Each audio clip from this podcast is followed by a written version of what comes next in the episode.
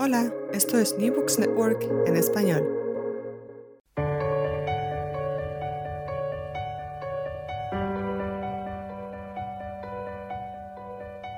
Todo comenzó ayer. Un podcast de la Asociación Española de Historia Económica.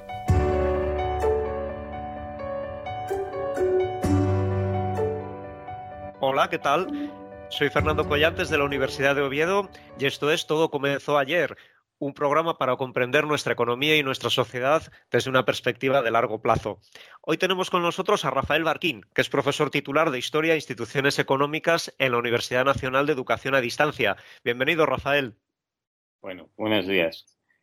Hemos invitado a Rafael Barquín al programa porque la editorial de la Universidad de Cantabria acaba de publicar su libro Escapando del eurocentrismo, una historia no europea del mundo en la Edad Moderna, que es un ambicioso intento de sintetizar la historia económica del mundo no occidental entre aproximadamente 1500 y 1800. En sucesivos capítulos, Rafael nos sumerge en la historia de América, África, el Islam, la India, China, Japón, para profundizar en las causas de sus éxitos y fracasos. Y, por aquí es por donde quiero empezar, Rafael, porque hoy día vivimos en un mundo con grandes diferencias entre países ricos y países pobres y a veces se da por hecho que estas diferencias comenzaron a raíz de la revolución industrial durante el siglo XIX. Y sin embargo, tú en este libro defiendes que en realidad lo hicieron ya durante la Edad Moderna, entre 1500 y 1800. Sí, claro. Eh, eh, por supuesto, con la revolución industrial, las diferencias entre Europa, América y América, claro, y el resto del mundo se, se, agrandan. Pero mm, las diferencias están desde mucho antes, y bueno, no lo digo yo, en el proyecto Madison, Madison y sus sucesores, pues hacen estimaciones discutibles, por supuesto, sobre la, renta per cápita en distintos espacios y la conclusión es muy clara. Eh, que en 1500 que hay una diferencia clara, eh, perceptible entre eh, Inglaterra, Europa, vamos a decirlo así, China, que es normalmente el objeto de, análisis, ¿no? Y, esa diferencia, pues, eh, es mm, considerable, es apreciable ya hacia 1750, por ejemplo, ¿no? China e India tienen en estos años pues un 30-40% de la renta que existe en Gran Bretaña. El debate más bien se centra en torno a si estas mediciones, si el ámbito de estas mediciones es correcto. Es decir, eh, ¿tenemos medir toda China o solamente algunas regiones costeras de China? Esta es la tesis de Pomeranz, ¿no? Hombre, yo creo que, primero, da igual, eh, sigue habiendo una diferencia apreciable mucho antes de la revolución industrial entre, una región, entre Europa, Inglaterra y, esas regiones de, China. Y en segundo caso, no sé si esto es muy legítimo, porque al fin y al cabo China, pues bueno, es un espacio cultural y políticamente bastante uniforme, ¿no? Entonces, no es como si nos preguntábamos, bueno, ¿por qué no comparamos la ciudad de Londres, ¿no? con, esas regiones de China, ¿no? En fin, todo esto es un poco, un poco arbitrario. En fin, me parece muy evidente, creo que en esto hay un cierto consenso académico, que, que la gran divergencia empezó antes de la revolución industrial. Y aseguras en el libro que la primera civilización en comenzar a quedarse atrás, eh, antes que China, que has mencionado, fue el Islam. ¿En qué medida eh, su problema fue la propia religión islámica y sus consecuencias para la economía? A ver, esta, es una pregunta, una cuestión muy, muy típica y en cierto modo un poco carente de sentido. Es decir, las, las civilizaciones se definen por su religión. Entonces, decir que la causa del atraso de la civilización islámica es la religión islámica, es algo así como decir que la causa del retraso de la civilización islámica es la civilización islámica. ¿no?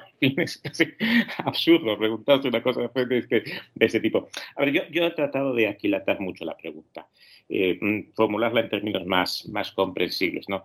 Es evidente que hay ciertos aspectos de la religión islámica que en determinado momento dificultan su desarrollo su económico, su crecimiento económico, en otro por ciento están positivos, también hay que decirlo, pero bueno, a mí no me interesa el crecimiento de la civilización islámica, lo que me interesa es su, su, lento crecimiento, su decrecimiento más adelante.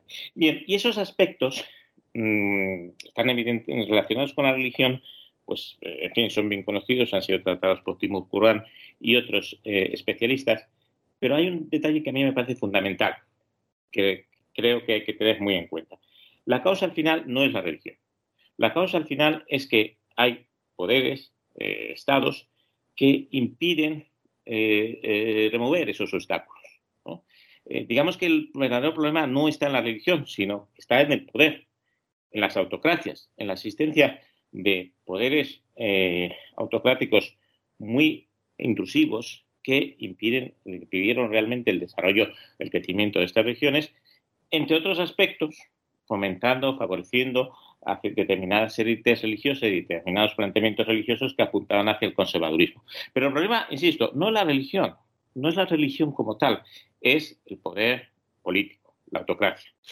El caso de China, en cambio, parece diferente, porque nos cuentas que se trataba de una civilización razonablemente avanzada para su época, hasta quizá el siglo XV o así, y que sin embargo más adelante cayó víctima, nos dices, de un cierto conservadurismo social, cultural. Sí, bueno, lo, de China la verdad es que es lo más extraño de todo y, sobre lo que hay más debate y es lógico. China es la gran civilización, la más avanzada sin ningún género de dudas hasta la dinastía Song y, y allá bueno, es ya una broma, es un tópico, ¿no? Pero es que los chinos lo han inventado todo, ¿no? Han inventado la imprenta, han inventado la, pólvora, han inventado, las cometas, que hay, que hay más importante en el mundo que las cometas, vamos a ver. Lo han inventado absolutamente todo. Y no solamente eso, es una civilización que tiene, mm, bueno, pues una economía de mercado muy desarrollada en tiempos remotos, una sociedad capitalista que tiene eh, mercados profundos y, hondos, que tiene extensos. Es, es una sociedad que desde cualquier punto de vista uno debería pensar hacia el año 1500, por ejemplo, que es la, civilización que va a dar el salto a la revolución industrial. Y no lo hace. Y este es el tema. ¿Por qué no lo hace? Y, honestamente, creo que es muy difícil encontrar una respuesta categórica al respecto. Y creo que es difícil porque, en el fondo, los problemas de China son de tipo cultural. Es ese conservadurismo que, claro, eh, el problema del conservadurismo es que cómo lo vives, cómo lo explicas. El conservadurismo no es una explicación en sí mismo. Hay que explicar por qué hay un conservadurismo, vamos a decirlo así. ¿no? Y bueno, yo trato de apunto algunas, algunas respuestas, son mías, por supuesto, son de, otros especialistas, pero que en fin tratan de mm, comprender este misterio. ¿no? ¿Por qué China no fue la que realmente dio el salto a la revolución industrial y en cambio no fue Europa? Me ha llamado la atención el retrato que haces de lo que hoy llamamos América Latina porque dices que más allá de los problemas que pudiera tener, el, sistema impuesto allí por imperios como el español ofrecía más posibilidades de que la gente común pudiera ser libre y feliz eh, que bajo regímenes previos como los de los incas o, los aztecas.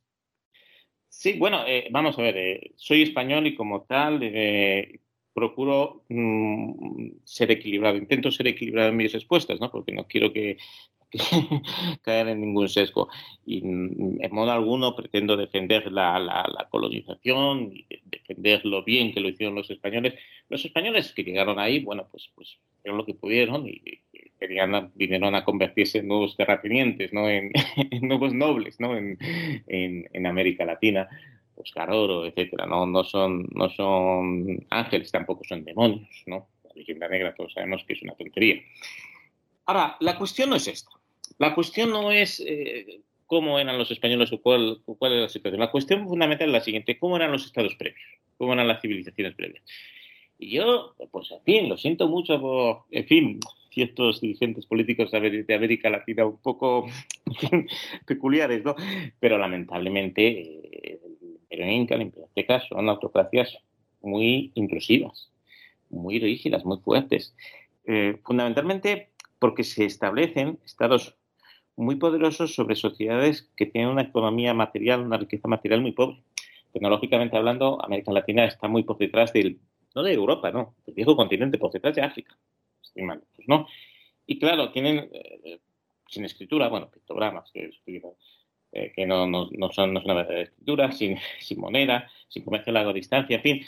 Sin, los, sin todos estos recursos, la verdad es que los estados se imponen sobre las sociedades y las aplastan.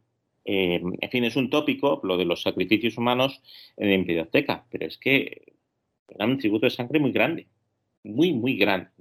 Entonces, claro, eh, dices, eh, ¿eran más libres, eran más los, los, indígenas en la época de los españoles? Pues seguro, aunque solamente fuera por librarse lo anterior, vamos a decirlo así. Y también, porque al fin y al cabo hay un progreso tecnológico con los españoles, que es la otra moneda del desastre demográfico por las epidemias, etcétera. Pero en fin, que eso no quita que haya una introducción de tecnología y de, una economía mucho más moderna en la época del, Imperio Español, que en definitiva permite unos niveles de bienestar muy superiores a los que había antes. Hombre, eh, claro, hablar de felicidad, eso es difícil, ¿no? Yo no lo voy a hacer, ¿no? bueno, la felicidad objetiva, la, vida material o las posibilidades de la gente, yo creo que eran objetivamente mucho mayores, incomparablemente mayores con los españoles que con los imperios anteriores. ¿Y, crees que esto sería extensible en general al colonialismo europeo también en otras partes? Es decir, que tendió a, mejorar eh, lo que había antes. A ver, depende mucho de las zonas. esto es muy evidente. O sea, el progreso tecnológico y la mejora de, los niveles de vida no necesariamente comporta un aumento de las posibilidades de la gente. Eh, el Congo belga, por ejemplo. Bueno, Congo venga mejoró su dotación de recursos y de medios con los, con los belgas, pues sí, seguramente. También fue una carnicería. O sea, un régimen brutal como no los haya habido como ningún otro régimen colonial. Ahora, eh, no todos los, países coloniales fueron iguales. Bueno, esto hay que, hay que notarlo, ¿no? Y qué quieres que te diga, pero la India de los ingleses era mucho más habitable, el Raj era mucho más habitable que el Imperio Mogol previo. En fin, depende. No creo que se pueda generalizar. No creo que se pueda generalizar. Y por eso no me gusta que se generalice. Y no voy a dar una respuesta categórica. Quiero terminar por el principio, Rafael, por el principio del libro en el que dices que te sientes feliz de vivir en la que hasta ahora ha sido la mejor época de la humanidad, con niveles cada vez menores de pobreza en el mundo, y, añades, y cito textualmente, si tuviera que resumir cómo se está consiguiendo esto, diría que todo ha sido una victoria de la libertad. Si a la gente se le deja hacer lo que buenamente puede, tarde o temprano acaba resolviendo sus problemas.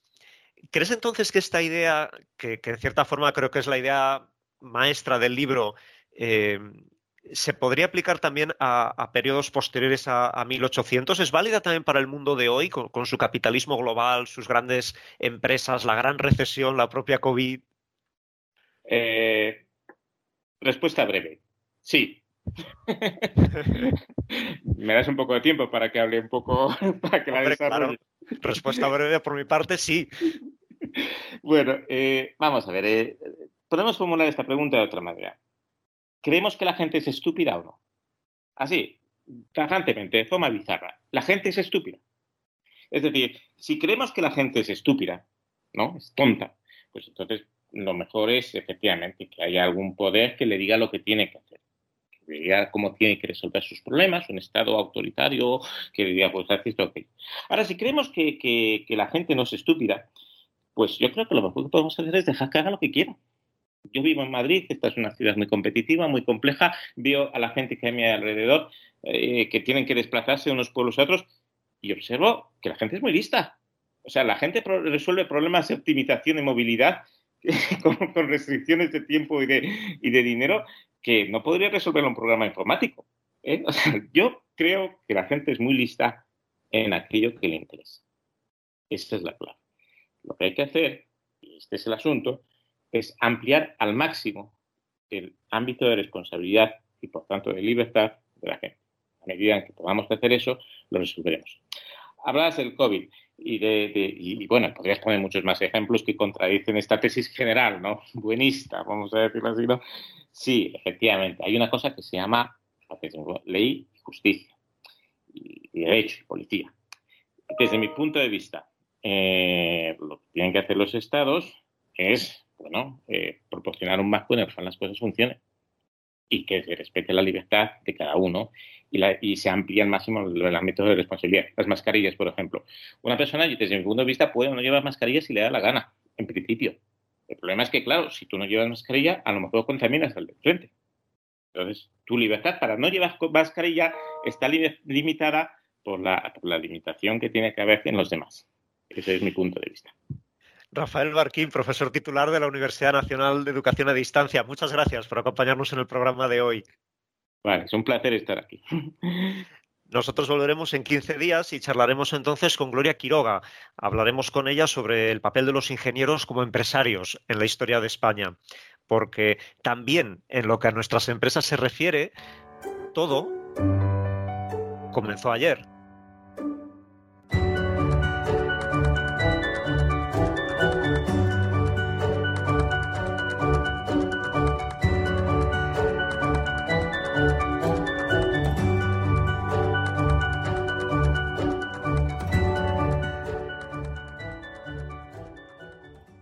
Gracias por escuchar New Books Network en español.